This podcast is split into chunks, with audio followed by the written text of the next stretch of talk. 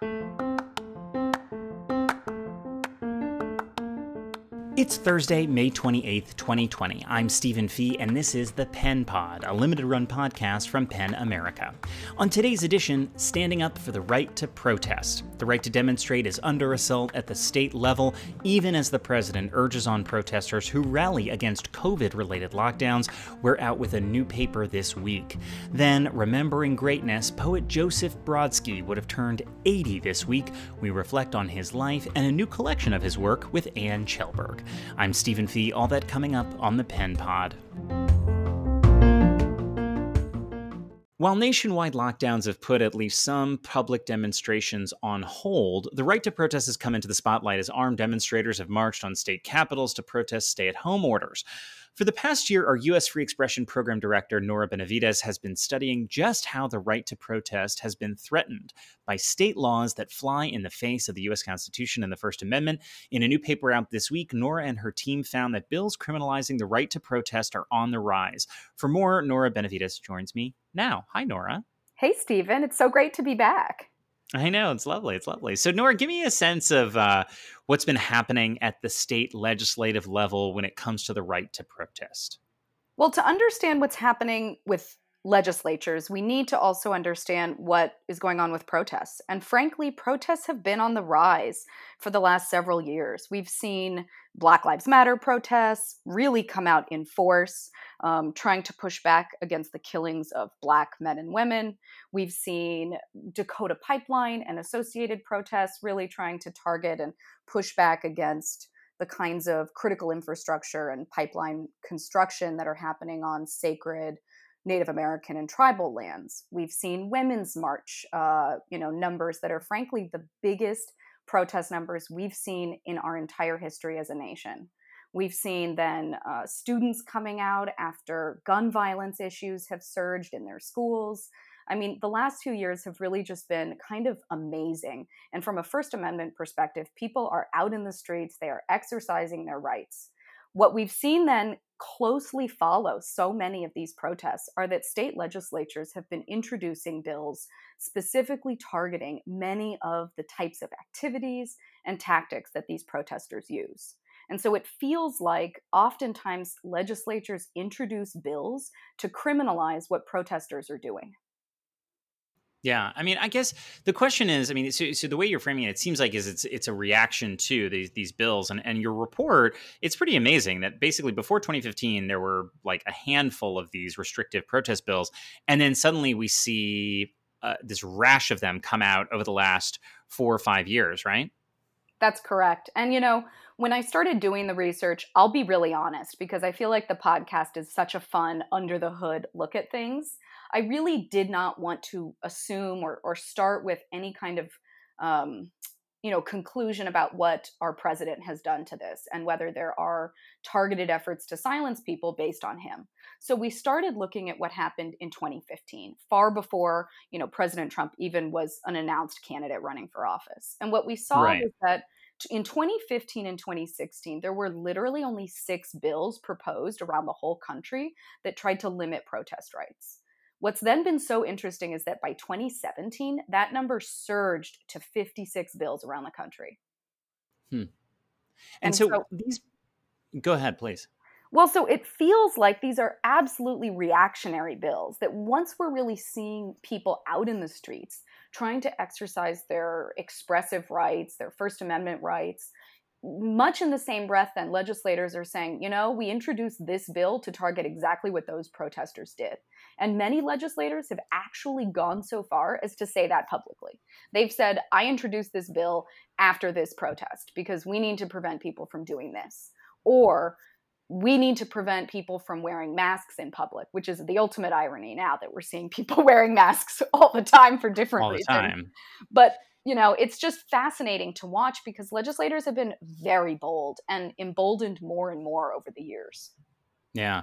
I mean, I guess, you know, there's there's a devil's advocate position which is okay, fine. So, you know, these bills don't necessarily say you can't protest, but they say things like you have to pay for law enforcement costs. You have to pay for cleanup costs, you know, uh, you can't wear a mask because there's a public safety element there. I mean, what do you say to those who say maybe these bills make sense?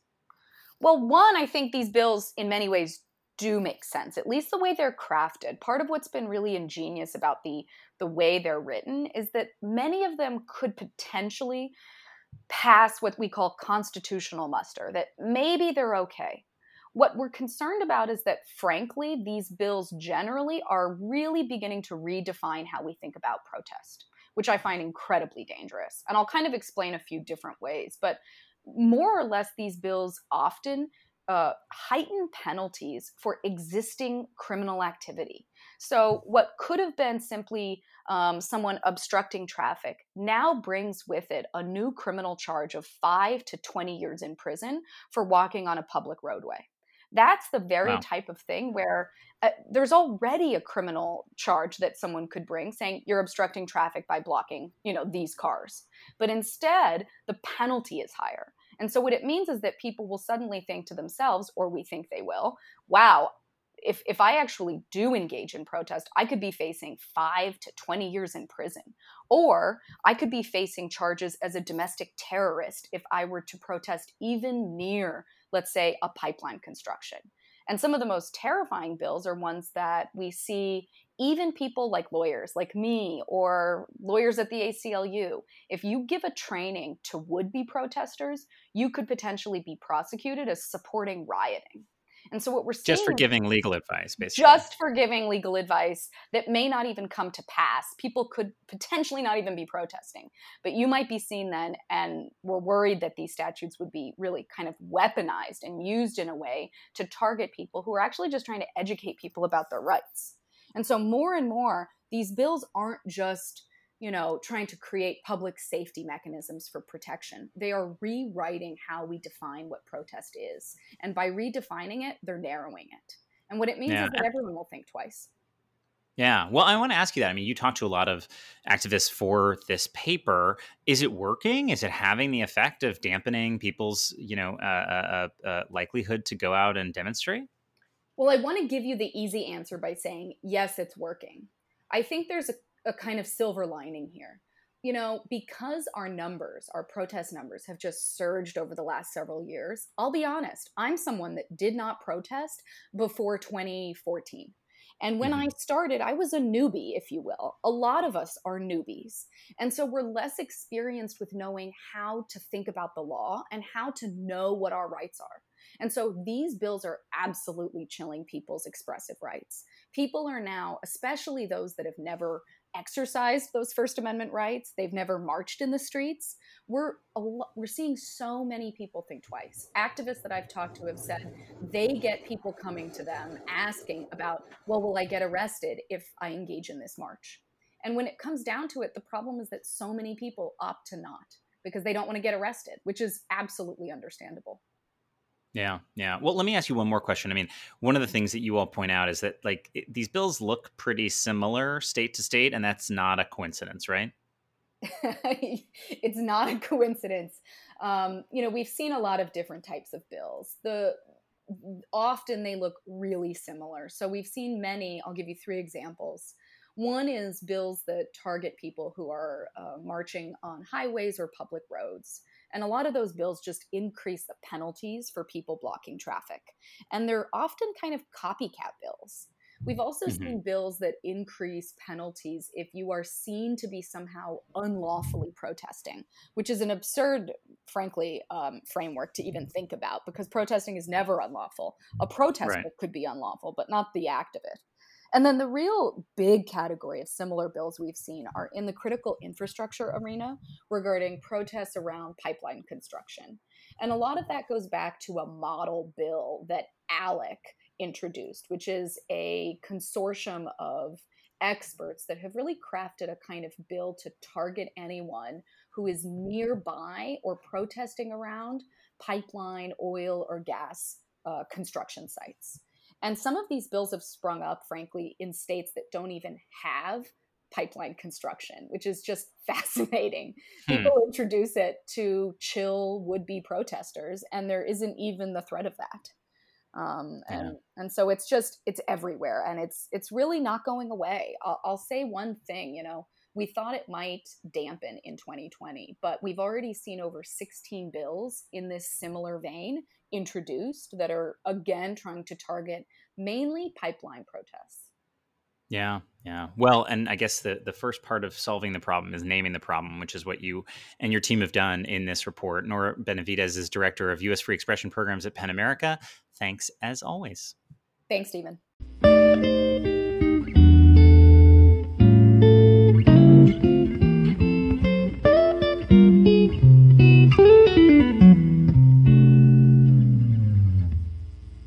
This week, Russian poet Joseph Brodsky would have turned 80 years old. Forced from the Soviet Union in 1972, he settled in the U.S. and received the Nobel Prize in Literature in 1987 and served as U.S. Poet Laureate in 1991.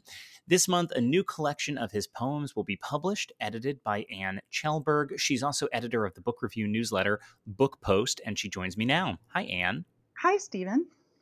So tell me about why you think uh, Joseph Brodsky's poetry still resonates some 24 years after his death.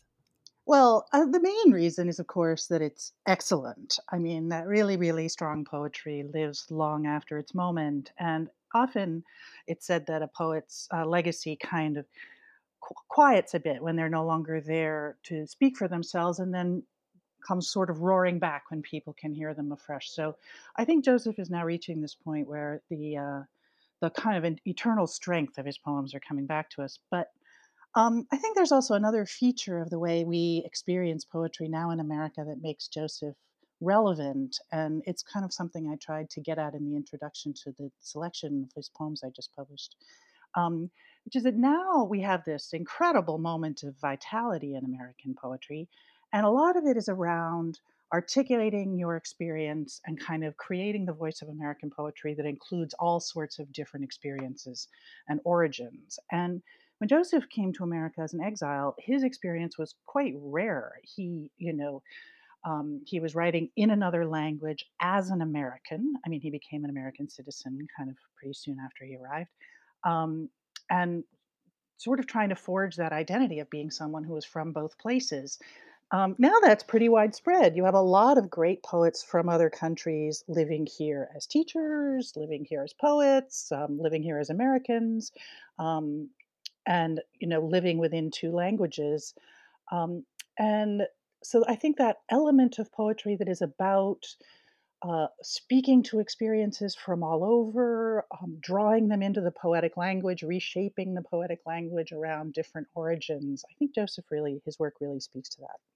Yeah, and you know, speaking of that, you have a piece in the New York Review of Books that that talks about Brodsky and and and, and focuses on the Russian language in particular.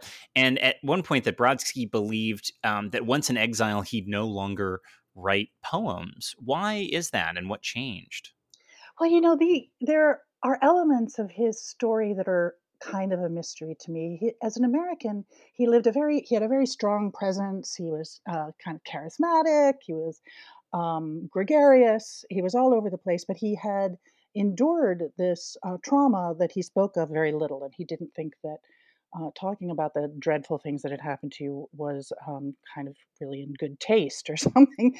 So right. to me, this moment when he arrived and feared that he wouldn't be able to write, that's this I, I see within that this um, shadow of this very vulnerable person whose life I don't know about. Another moment like that in his life was when his parents died in Russia after he had worked for years to be able to see them or to have them um, brought to America for medical treatment, and the Soviets completely refused. So he was never able to see his parents after he left. And I think that was a very heartbreaking moment for him. So, you know, he did not foreground the emotional side of um, of his experience, but it, it definitely in the way that he spoke about being a Russian language poet in America it was clear that the he learned to discover that the language lived on in him, even though he wasn't hearing it in the streets in the same kind of daily way. He he really kind of found it in himself. Um, of course, he had many friendships. He knew many other Russians who lived in America. He he corresponded with people a lot in Russian, but um, I think uh, artists really draw on the daily spoken language, and to find a way to create art that has vitality when you've been severed from your spoken language is a struggle. And I think it took him a while to arrive at that. Yeah. I, I want to know more about this collection that you edited and how you think it helps us deepen our understanding of Joseph Brodsky as a, as a poet. Uh, well, when uh, pretty shortly after Joseph died, I put together a book that had all of the poems that he brought into English. Um, it, you know, it's a it's a big gulp. I put in some other things that I thought people would, you know, that he wanted preserved. I put in a lot of apparatus, and I realized over time that that's kind of a lot for people. It's not really, there's no point of entry in such a big career. So I've been thinking for a while about how to um, uh, sort of frame his poems and his life for a new generation. Also, there was there's always been argument around his translation because he he was a he lived he really lived in American English. He um, he had an active life as a American literary person, and he really wanted to shape his um, translations into English. And many people have argued that that was not the, the best approach. he should have right. left that to someone else. So I tried to put together a book that would really make a case for what he accomplished in English. And I, I tried to single out the poems that were the most successful in, in English and that had a kind of an arc. So there are many really important poets, poems that Joseph wrote in Russian that don't appear in this book. It's not every great um, poem Joseph wrote in Russian, but it's the um, it's a kind of uh, bouquet of what you can experience of him in English, sort of directly in his voice. Yeah, yeah, that's exciting. Well, I, you know, it's interesting because you know it's coming at such a, a an unusual time, obviously for for the world amid this pandemic. Mm-hmm. And, and, you know, we've had a lot of people come on this podcast and talk about how they've actually turned to poetry right now um, as a response to the coronavirus. Uh, I'm wondering why you think that is. Well, you know, I think it's going to sound schlocky, but uh, poetry is a medium that addresses uh, vital, ultimate questions. Um, you know, I think when people try to think about what the difference is between uh, poetry and fiction, fiction is about our daily lives. It, it, it, I mean, these are obviously oversimplifications, but it, it, it kind of embraces the temporal and the moment. And poetry has always strained to arrive at what uh, out, outlasts that, what is beyond our current experience. And I think at the moment we're in such a time of, of confusion and grief and disarray that um, we're once again really struggling to arrive at um, the essential the, the, the comforts and also sort of the answers of to bigger questions yeah yeah well i want to i want to see if i can uh, plumb that a little bit more because you know this week actually at, at pen america or, or, recently at PEN America, we released this index looking at imprisoned writers mm. worldwide, mm. and you know Russia is of is on that list. And obviously, Brodsky had to leave under very different circumstances at a very different time of, uh, of Russian history. And yet here we are, you know, with with so many writers imperiled around the world. And and you know, I, I'm curious. I mean, do you think that we get a sense of what that peril looks like through his work? Can we better understand what it's like being a, a dissident writer if we sit down and we read this collection? Uh, well, Joseph was always uh, very resistant to being tagged as a dissident writer, and I think part of that was that he didn't want um, uh, he didn't want his work to be read as uh, a, a, kind of news, as commentary just on the moment, and uh, something he he saw himself as part of the uh, longer, larger horizons of literature, and not just a product of that particular moment. But as I think about, you know, the kind of literature we've been seeing in America in the last couple of generations and the kind that I think may come out of this moment, I begin to see again the value or the uh, um, kind of the strength of the argument that times of, of trauma produce something special in literature. I mean, that they drive people to um, to confront things that when when things are going well, we don't necessarily always face. Um, you know, Joseph was himself imprisoned, but uh, before he was thrown into exile, he he was um, imprisoned in psychiatric institutions, and he was in um, involuntary exile in the far north.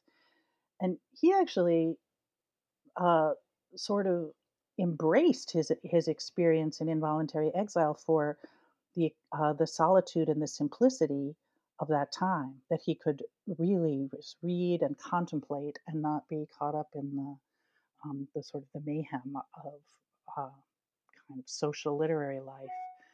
Um, so there are many facets to what happens to literature under stress.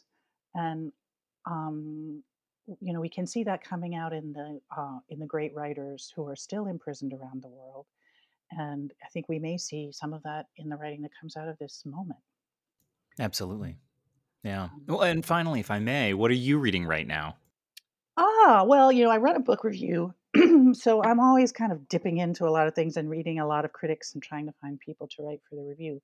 Um, but um, kind of in this vein, I'm about to do a review of um, uh, Shalamov's Kolyma tales, which are these uh, stories that were written about the Gulag uh, mm-hmm. many years ago in Russia by a Russian American poet. Not, you know, someone in the kind of contemporary vein of Joseph, living in America. Her name is Polina Barskova. Um, uh, she writes poems in Russian, but she teaches in English and is a you know also a part of American literary life. So I've never read Shalamov's Kolyma tales before, and uh, the New York, New York Review Books has just brought out another selection of them. So I'm finally reading them. They're very, very powerful, and uh, Polina's introduction to them is really powerful. And another person that I have a connection to through Joseph is uh, we have this um, Joseph's widow and I run a foundation that sends Russian writers and artists to Italy, um, trying to kind of promote a more international conversation around writing at, um, in the midst of you know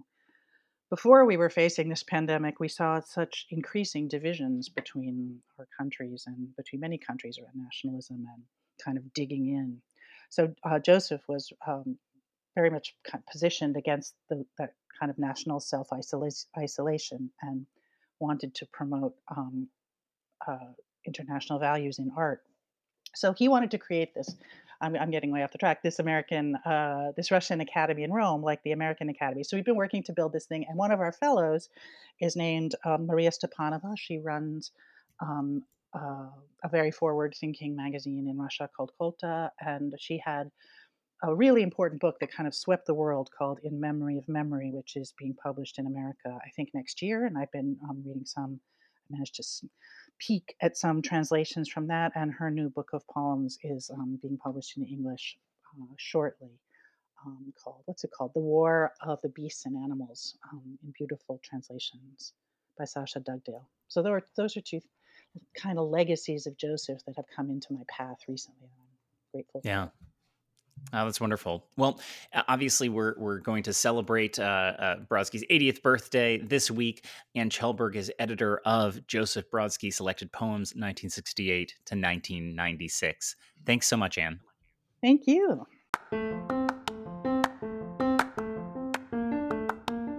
And that's our episode for Thursday, May 28th, 2020. Join us tomorrow for the Pen Pod.